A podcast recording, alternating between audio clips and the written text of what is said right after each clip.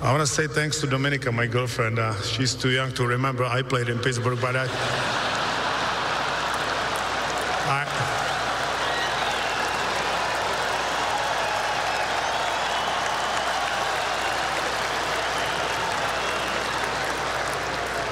But I told her all the stories, so don't worry about it. Really, one of the better speeches from an athlete that I've ever heard. And we're talking about a guy that is, you know, English is his second language. And part of what made it so amazing when Jagr came here is because he didn't speak a lick of English. And so they bring in Jiri Hrdina. And I mean, it's all part of his wonderful story. And I thought he nailed it. I also thought it was so typically Jagr. A couple of things. One, that he swore on the TV broadcast, which we'll get to in a minute. And also on the TV broadcast, he said this weekend would have been perfect if I wasn't worrying so much about the speech that I had to give. Because he's such a perfectionist. He wanted Yes. to make sure that he nailed it. And so he said everything was great. Dinner with his old teammates, getting to skate at practice, getting to skate there prior to the game in the pregame warmups, everything, the mullets, the the Jagr day at the municipal building, the the jersey going to the rafters. But it wasn't a perfect weekend because he had to think the entire time about the speech. I thought that was a nice look behind the curtain at the man there. Yeah, definitely. He just wants to be a part of the guy. Like in his mind, in his brain, he thinks he could probably still play. Like that's just how those guys are. That's how he's wired. And he just wanted to be a part of the guys. Like I'm sure that he could have been like, okay, like yeah, you can put my jersey up in the rafters. Uh, I don't have to speak. I'll just come to the game. I'll skate around. Everybody can cheer, and then I'll be on my way.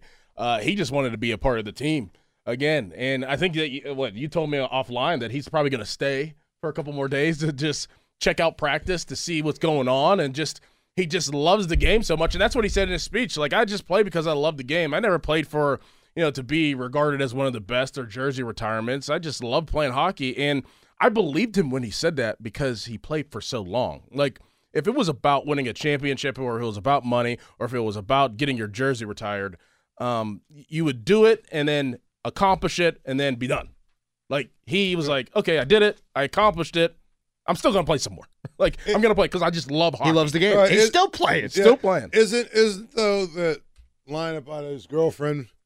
You know, she was too young to remember or whatever. Isn't that him? Oh, Isn't that part of like why he? Forget about how great of a hockey player he was. He was one of those guys that was larger than life. yes. right. The, just the, his aura Uh-huh. about him. All the stories that, and I'm sure you've all heard legendary stories about Jagr when he was in town, right? Just the, and even it, it's sort of a sad thing, but the gambling thing, right? The whole point is that's sort of so when he says that, we all kind of said, laughed and said, "Boy, that that's him. it's on par That's that's him." Man, you nailed that, Paul. And I, I think, you know, there are great athletes and then there are superstars. And in order to be a superstar, you've got to have that charisma. And Jagr just, he just oozes charisma. And the other thing that I've always loved about Jagr is his love for all things America. Right? He wanted to come over here and he wanted blue jeans.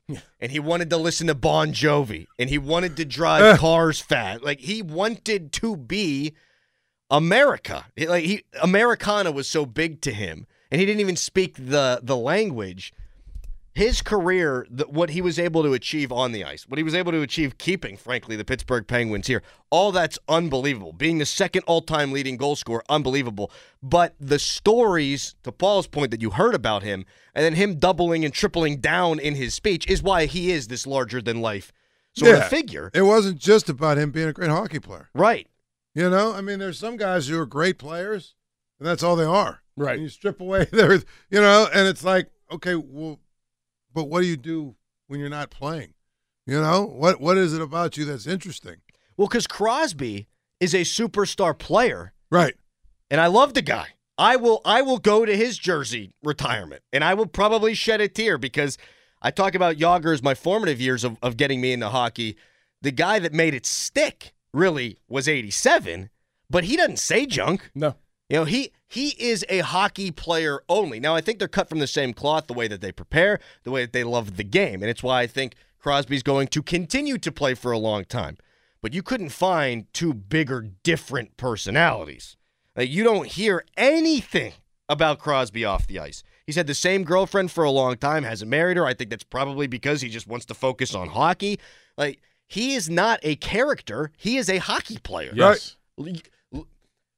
Malkin is much more the character. Kessel was a character. Do you- Absolutely. Do you think that Mario being Mario that let Jagr be the character? You know what I'm saying? Because Crosby is Mario. Mario had a little bit more outside Mm-hmm. than Crosby did, and Mario obviously found his next, you know, calling in life, and that was being an owner of the Pittsburgh Penguins and then bringing them back and the whole Crosby deal, everything. But do you think that? The, do you think that Lemieux's stature of you said there's superstars and there's great players, and then there's all timers. Lemieux, Lemieux was an all timer. Jagr, close to all timer, but a great player and a superstar. Do you think that being Lemieux being Lemieux let him be the outgoing and you know just uh, big time life figure that he was? Because he kind of just it, it it just seemed like he played with just no stress. Lemieux- and sometimes people will do that for you that are really good. Well, right. I think Lemieux was fascinating because he would just go play. right. Yeah. Like, he Right. didn't. He didn't need to practice. He'd smoke cigarettes. He'd say he's taking on the bacon off his cheeseburger, or whatever the cheese off Yeah. his cheeseburger. That'd be his workouts in the off season. Like you look at Lemieux, and he only played 915 games because of the cancer, because of the back. But he wasn't a guy that took care of himself. No. Not the way modern athletes do, not the way Jagr did, not the way Crosby does, not the way Letang does. Like he had a mystique about him, Lemieux did, because oh, he'd lace him up and then he'd go out there and put up six points. He was born to play. yeah. He was just yeah. That, Born to play the game. That that just shows you what a natural. Oh my God. He was he was like a natural guy. He wasn't one of these guys, you know, that's that that that would, that had talent, and then also was an elite level workout, get ready to play kind of guy. He's more like Ben than he was like Yes. Brady. Yes. Right. You know, Yes. lace him up. Like put the pads on. I'm going to go out there. I'm going to dominate because I'm just that freaking good. That's what he was like. Right. And Jagr had that talent, but from the time he was seven years old, he was doing a thousand squats. Like he was just cut Which is different. why he's my age and still playing. Mm-hmm. It's why he's your age and he's got Dominica on his hip, right? And, and then and then you're watching the broadcast, and I thought as this happened, I thought he couldn't have, he couldn't have, and then everyone on Twitter seemed to realize, oh, he did that thing. language barrier. So we were. So oh. Sorry. I'm more. I'm more nervous than I play. Like The player came out at you right there. like, sorry, I was just like. So the puck's sitting there in the blue paint, and Jarry's trying to keep it out. Jagr just drops an f bomb. He doesn't want. He, Again, isn't that like Tim. It's him. It's one of those things where people people always used to say, for instance, like Charles Charles Barkley says all kinds of crazy stuff, right? And people always say, well, why can he get away with that kind of stuff? And it's like, and people around, this is Charles being Charles. Yeah. Like, it's Charles Barkley is a lot like Jagr in that way. I mean, he's It's a Manny Ramirez kind of deal. Yeah. Any story you hear about Charles Barkley being out, where he's been out and about and everything, it, it's so much like it's just like Jagr. So it's like it's, it's Jagr being Roll Jagr. Other guys, maybe it would have been a big deal. With Jagr, it just sort of adds to, you know, the aura, the personality that, that, that, that we know him to have. I mean, it just adds to it. Well, and here's another one because Rick Tocchet couldn't be there. Rick Tocchet's got a lot of stuff going on, obviously, and so he couldn't be there. So on the video board, he he regaled us with a good Jagr story. I was telling the story at his birthday party, and we had some guys who were married, so they didn't go to it. And I was single at the time, and I went to it. It must have been 900 people. I think it was 875 girls. Happy birthday, Armor! Happy birthday, Armor! I mean, come on. It's so And they cut the video, you know, all these women holding up signs of Jagr. He was he was a rock star. We had our guy TJ the DJ on. Tell us the story on Friday of Jagr stealing his girl at his 21st birthday.